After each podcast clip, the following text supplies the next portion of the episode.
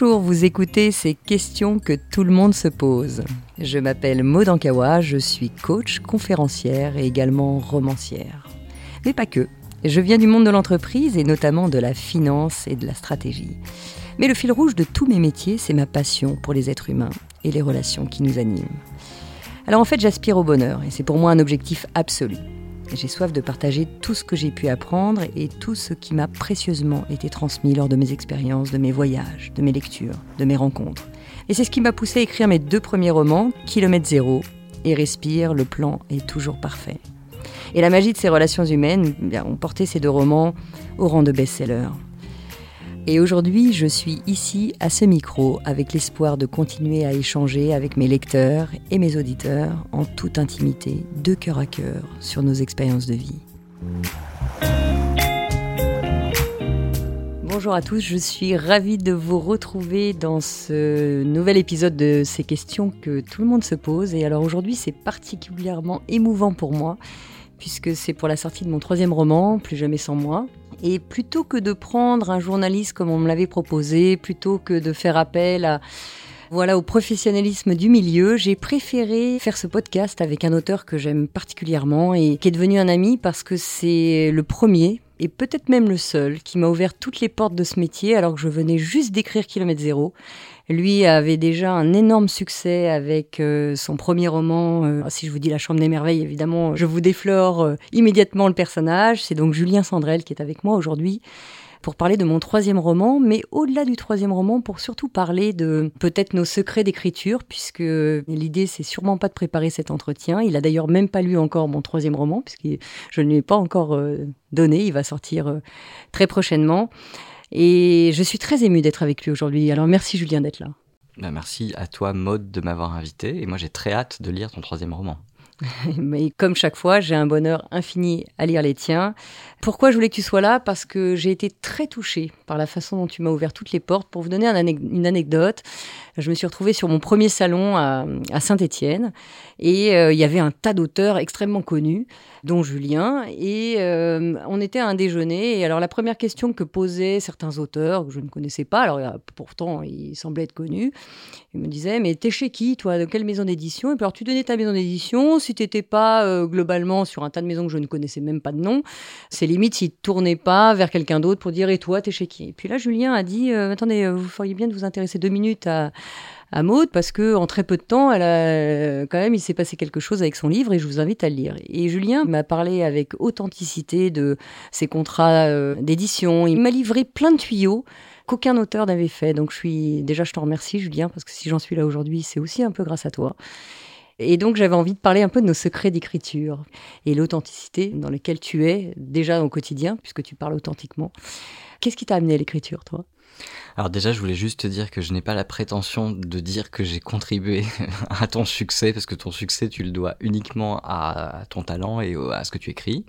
En tout cas, effectivement, pour moi, il y a dans ce métier, de toute façon, et comme dans la vie en général, une importance de l'authenticité. Tu as employé ce mot-là, et je pense que c'est vraiment ce qui te caractérise, j'espère ce qui me caractérise un petit peu aussi.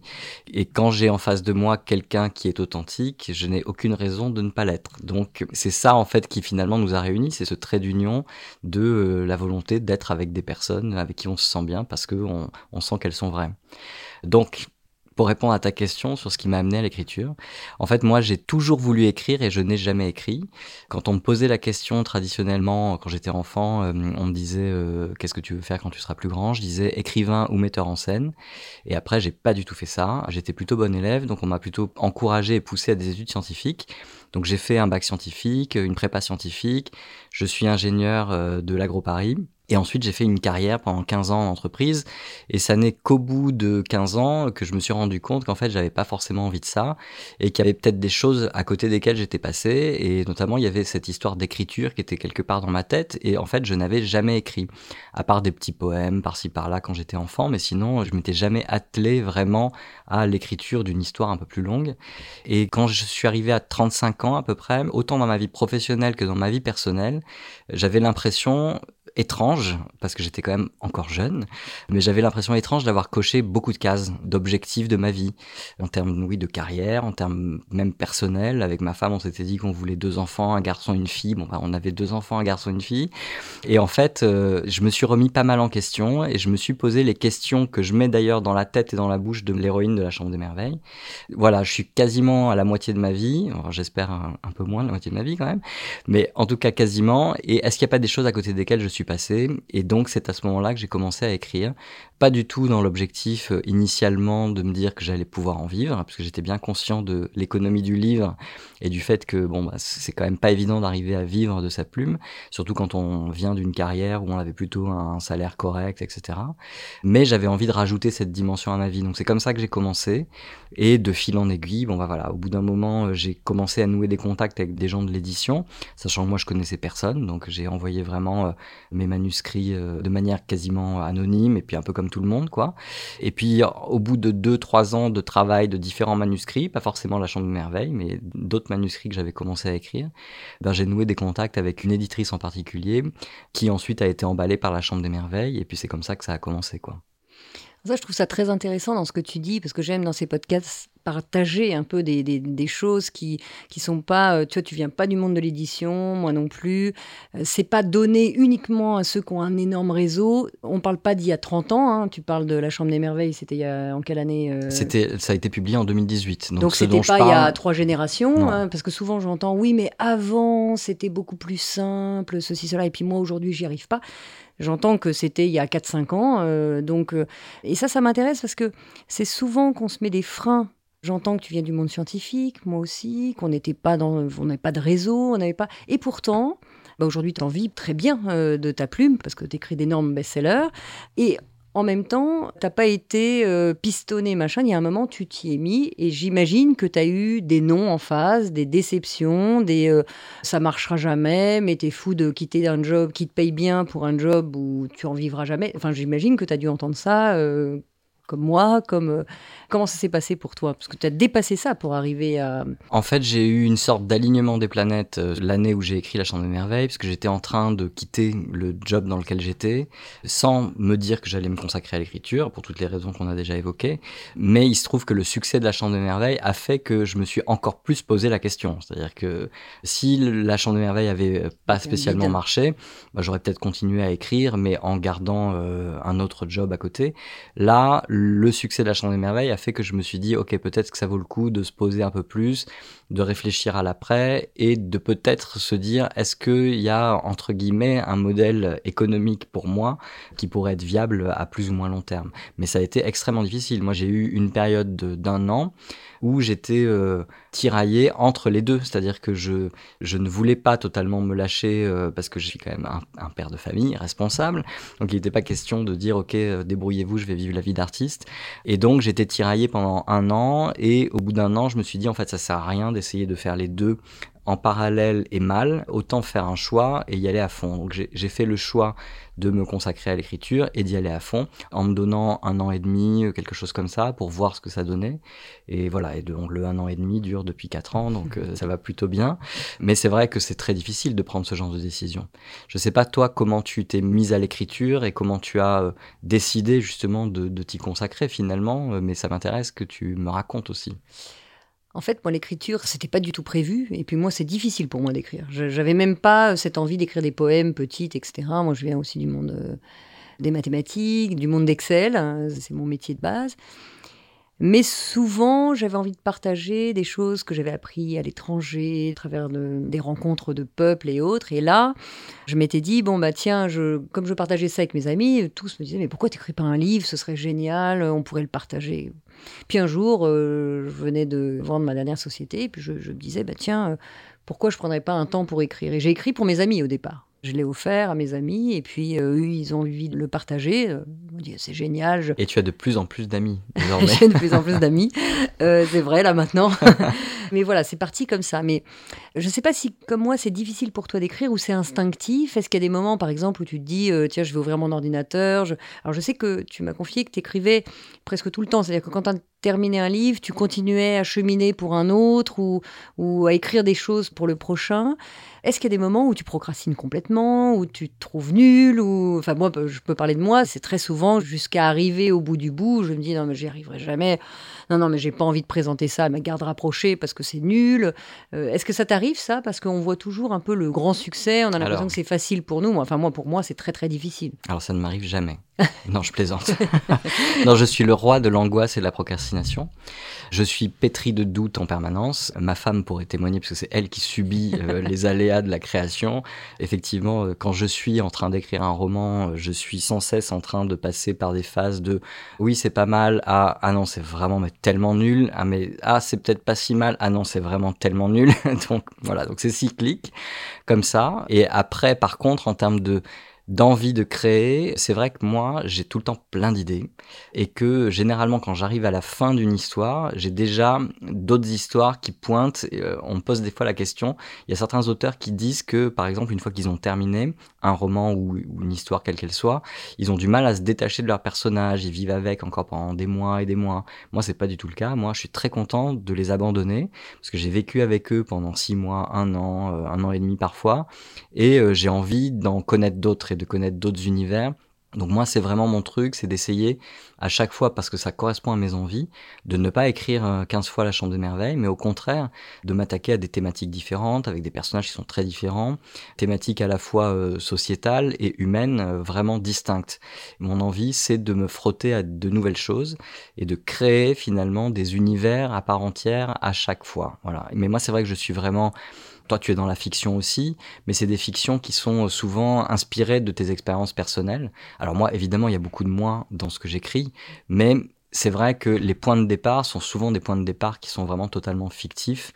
Moi, c'est ça qui m'intéresse dans l'écriture, c'est vraiment de me glisser dans la peau de personnes que je ne suis pas et d'imaginer la psychologie euh, de personnes que je ne suis pas. C'est ça qui est mon kiff dans l'écriture. Tu le vis un peu à travers tes personnages. Exactement, à tel point que je n'écris quasiment qu'à la première personne. Je pense que mm. j'ai quasiment pas de narrateurs dans mes romans qui sont euh, omniscients ou quoi que ce soit. C'est vraiment de l'intériorité d'une personne.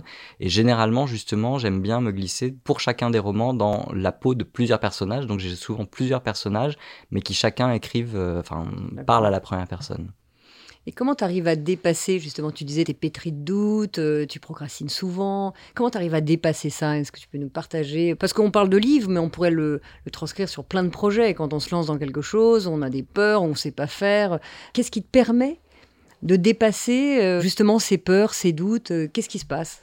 C'est difficile à décrire comme processus, mais je pense que ce qui me permet de dépasser, c'est souvent d'aller chercher de l'inspiration ailleurs et après quand même malgré tout un certain retour à la confiance, c'est-à-dire que à un moment j'arrive quand même à me prendre un peu de recul et à me dire ok en fait tout ce que je suis en train d'affronter là, je l'ai déjà affronté, soit dans le cas d'un livre, soit dans d'autres épreuves de la vie, et j'y suis arrivé. Donc là, il n'y a pas de raison quand même, objectivement, que je n'y arrive pas. Donc euh, j'essaye de sortir des peurs qui pétrifient en essayant de regarder un peu dans le rétroviseur et de me dire, j'ai déjà réussi à dépasser ça, donc je vais réussir cette fois-ci. Mais ensuite, plus précisément sur les livres, comme il s'agit de création, parfois on est bloqué aussi parce qu'on ne sait pas comment euh, faire pour dénouer un fil d'intrigue ou pour euh, il manque une idée, il manque un rebondissement, il manque quelque chose. Et du coup, là, la meilleure arme que j'ai trouvée, c'est de me nourrir de ce que font les autres. Donc, généralement, de prendre, euh, par exemple, une semaine, dix jours à euh, aller au cinéma, regarder des séries, lire des bouquins, soit en lien avec la thématique, soit vraiment avec aucun lien avec ce que je suis en train d'écrire. Parfois, ça permet de débloquer des choses. Pas forcément parce qu'on a une idée en particulier, mais parce que ce qu'on voit ou les sentiments euh, qu'on vit en se frottant à une autre histoire permettent de débloquer des choses en nous. Ça, c'est deux clés vraiment importantes. La première, c'est effectivement de se servir de ce qu'on a déjà dépassé, pas forcément dans notre thématique. Parce que comme tu l'as dit, on a tous vécu des choses difficiles avant, que ce soit pour plein de gens, hein, une maladie, un licenciement, une rupture sentimentale, des obstacles de la vie qui font qu'on est quand même en vie et qu'on a pu les dépasser alors qu'à ce moment-là, on disait jamais je vais m'en sortir, jamais je vais dépasser ça. Et on l'a fait. Donc de s'appuyer sur son passé, sur ce qu'on a pu dépasser. Je le dis souvent, par exemple, de rien d'apprendre à marcher. Euh, il faut tomber en moyenne 2000 fois pour mmh. apprendre à marcher.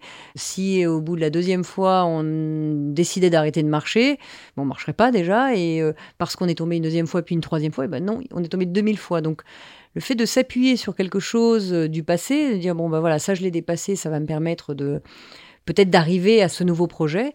Ça, c'est vraiment une clé que je trouve vraiment très intéressante, très importante. Et, ça, je vous invite tous euh, à aller chercher en vous tout ce que vous avez déjà dépassé pour vous lancer dans quelque chose. Et comme tu le disais, entre deux, j'entendais quand même quelque chose qui était la motivation, parce que mhm. c'était vraiment une envie d'écrire pour toi. Tu disais, euh, quand j'étais petit, Bon, j'aurais voulu être écrivain ou metteur en scène. Il y avait quand même cette envie, cette motivation qui faisait que même si tu tombes, quelque part, tu es en train de vivre un rêve d'enfant. Oui, en tout cas, de toute façon, euh, l'écriture, c'est quand même quelque chose d'extrêmement exigeant. Enfin, moi, je crois pas à la science infuse et le je me mets à ma table et tout arrive d'un coup comme ça. Euh, surtout quand on écrit des choses qui sont un peu construites, quoi. C'est-à-dire que quand on écrit genre euh, une tranche de vie sur son quotidien, voilà, c'est différent. Mais quand on écrit quelque chose, soit de fictionnel, soit qui raconte quelque chose et qui veut passer des messages vraiment importants, comme tes livres, forcément, il y a besoin de les concevoir et de passer du temps à faire des recherches et ensuite à, écrire et donc à travailler. Donc de toute façon, il y a cette dimension de travail qui est euh, extrêmement importante et qui est fondamentale. Donc euh, oui, ça tombe pas tout cru, ça c'est sûr. Hein. Donc on est obligé, on est obligé de se mettre à la table et de travailler et de prendre des respirations aussi pour reprendre euh, un élan et reprendre de l'inspiration, quoi. Ouais, donc cette motivation et comme tu le disais, hein, cette deuxième clé qui pourrait devenir une troisième, qui est d'aller s'inspirer de prendre le temps d'aller grandir ailleurs, d'aller écouter. D'ailleurs, on, a un mimétisme évident avec les gens qu'on aime. Moi, je sais qu'il y beaucoup d'auteurs qui m'ont inspiré. Euh.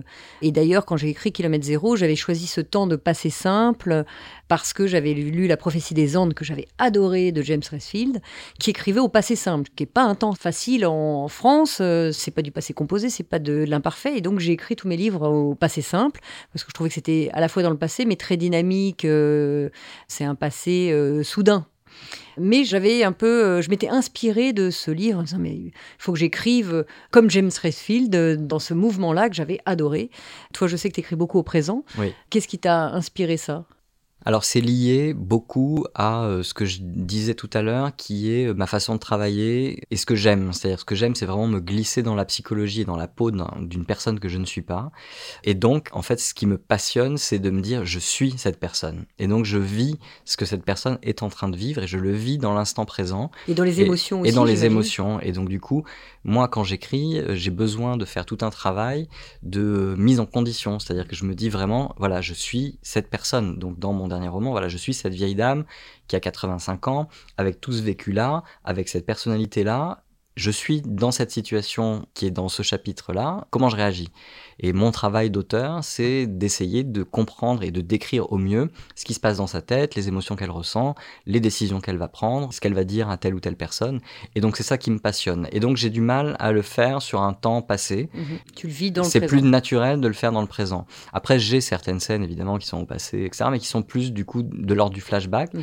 Et encore, je me rends compte que même quand j'écris des flashbacks, j'aime bien écrire des flashbacks qui sont au présent mhm. et qui sont vraiment euh, le moment qui était vécu à cette période-là par le personnage, quoi.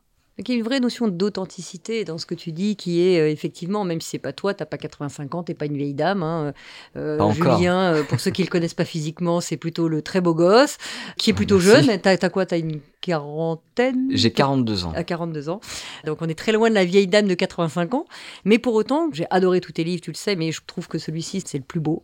Merci. Euh, qui s'appelle Merci, grazie, thank you. Euh, et vraiment, euh, je trouve que tu incarnes justement ce que vit cette femme. C'est l'histoire d'une femme qui n'a pas envie d'avoir de regrets dans sa vie, qui approche à 85 ans un peu de la fin quand même, et puis qui a décidé de vivre pleinement sa vie et tout ce qu'elle a envie de vivre et, et d'aller remercier toutes les personnes qui ont contribué d'une façon ou d'une autre, parfois même quand c'était désagréable, à sa vie et être celle qu'elle est. Franchement, j'ai trouvé l'écriture est remarquable et les sentiments, les émotions. Donc je vous invite vraiment à aller, à lire. Donc tu es très loin de ce personnage et pourtant de la façon dont tu l'écris, on a l'impression qu'une femme de 85 ans enfin, le vit. Donc j'imagine que ça te demande vraiment de ressentir, mais c'est aussi, euh, on espère, vieillir est un luxe, mais c'est que si on arrivait à cet âge-là, on pourrait se poser ce genre de questions, on pourrait se voir dans cette femme, et euh, tu arrives à transcrire ça, donc forcément, tu dois le vivre de l'intérieur. Oui, mais je trouve que c'est quelque chose qui est accessible à tout le monde en fait. C'est-à-dire qu'il mmh. que il y a l'écriture, qui permet ça en particulier, de se mettre vraiment dans la peau de quelqu'un et de rentrer en empathie. Mais je trouve que la lecture le permet aussi. Mhm. Par rapport à euh, quand on regarde un film ou une série, etc., où on est, on reste spectateur malgré tout. Même si on peut rentrer en empathie avec les personnages, on peut les comprendre, on reste quand même spectateur je trouve que la lecture, et notamment la lecture d'histoires euh, fictionnelles, quoi, euh, romanesques, c'est vraiment la seule façon qu'on a d'avoir accès à l'intériorité des autres. Il n'y a aucun autre moyen d'avoir accès à l'intériorité des autres. Et là, quand on lit un roman, eh bien, on est dans la tête d'une autre personne. Et moi, c'est ça que j'adore. hein. Et ça, c'est pour le coup accessible à tout le monde, puisqu'il suffit d'ouvrir un livre et de plonger dans la psyché euh, d'une autre personne, dans notre personnage. Et donc, on peut comprendre des personnes qui sont totalement à l'opposé de nous. Donc, je trouve que souvent, même sur les questions sociétales, c'est beaucoup plus intéressant et on apprend beaucoup plus de choses sur soi et sur la question de société en question en lisant un roman et en se mettant à la place de, bah, par exemple, d'un noir euh, ayant vécu l'esclavage aux États-Unis à telle époque, de personnes discriminées, etc. Ça ouvre énormément de perspectives. Donc, évidemment, moi, je conseille toujours la lecture, la lecture, la lecture, parce que je trouve qu'il n'y a rien de mieux pour euh, apprendre à vivre en société et à vivre avec les autres. Ouais, c'est juste. Merci infiniment, Julien. Je suis encore émue et je le resterai parce que je crois que l'aventure continue ensemble. Il n'y a plus tellement finalement d'éditeurs, d'auteurs et de lecteurs. Il n'y a plus que des êtres humains qui partagent des aventures, qui partagent des envies. Voilà, je crois que c'est ça qui est fabuleux. Donc, euh, ça ne pouvait être que toi. Je l'avais pas fait pour le premier, je l'avais pas fait pour le deuxième, mais j'avais envie, euh, puisqu'on avait lancé les podcasts, que plus jamais sans moi, troisième roman qui sort le 5 janvier, bah, on puisse en parler, non pas du livre, mais de la façon dont on écrit euh, avec quelqu'un qui compte beaucoup dans cette vie d'auteur. Et tu en fais partie, mais au-delà d'en faire partie, je pense que tu es l'auteur qui m'a ouvert toutes ces portes et avec qui j'ai un immense plaisir à partager en, en toute confiance. Donc voilà. Toi, bon, celui-là est sorti, merci, grazie, thank you. Qui est sorti quand euh, Qui est sorti en mars, En mars 2022. Tu en sors un prochain, oh, tu peux nous le dire. Est-ce que tu est as une date à nous donner pour nous faire patienter? On va dire printemps 2023. Printemps 2023, donc on y est bientôt, presque. On y est presque, hein, dans 2-3 mois on y sera. Exactement. Bon, et on se retrouve sur les salons. Nous, euh, normalement, tu fais quelques salons euh, avec tous ces, ces nouveautés. Évidemment. Julien qui est très proche de ses lecteurs aussi, et on le voit sur les salons, les lecteurs se précipitent sur le beau gosse que voilà. Et c'est toujours un bonheur, un bonheur, un bonheur. Bah, merci à toi en tout cas, c'était un plaisir vraiment de participer à ce podcast et puis euh, je souhaite une très très longue vie à ton troisième roman et je n'ai aucun doute sur cette très très longue vie justement. Merci, merci à toi.